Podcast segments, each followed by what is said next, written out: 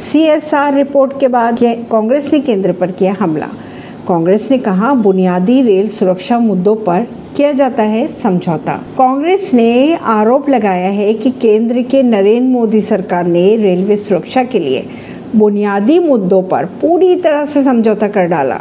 Party ने यह भी दावा किया है कि ओडिशा के बालासोर में हाल ही में हुई ट्रेन त्रासदी मानवीय भूल का परिणाम थी।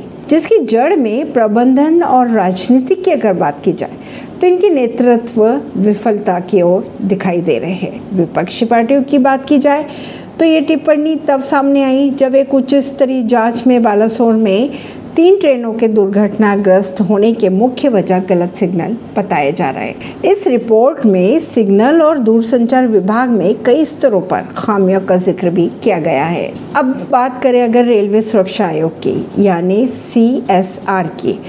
तो रेलवे बोर्ड को सौंपी गई एक जाँच रिपोर्ट पर प्रतिक्रिया देते हुए कांग्रेस महासचिव जयराम रमेश ने कहा, हम हमेशा से ये कहते रहे कि वंदे भारत ट्रेनों का उद्घाटन करने, बुलेट ट्रेनों को ठीक करने और विशेष कैडरों के साथ छेड़छाड़ करने की में मोदी सरकार ने रेलवे सुरक्षा को अनदेखा किया है। उन्होंने ये भी कहा कि स्पष्ट रूप से बालासोर त्रासदी मानवीय गलती थी, जिसकी जड़ में प्रबंधन की विफलता सामने दिखाई दे रही है। राजनीतिक नेतृत्व भी इसमें शामिल है। रमेश ने यह भी पूछा, ट्वीट करके, कि रेलवे में समग्र दृष्टिकोण को पटरी पर लाने के लिए क्या करना होगा?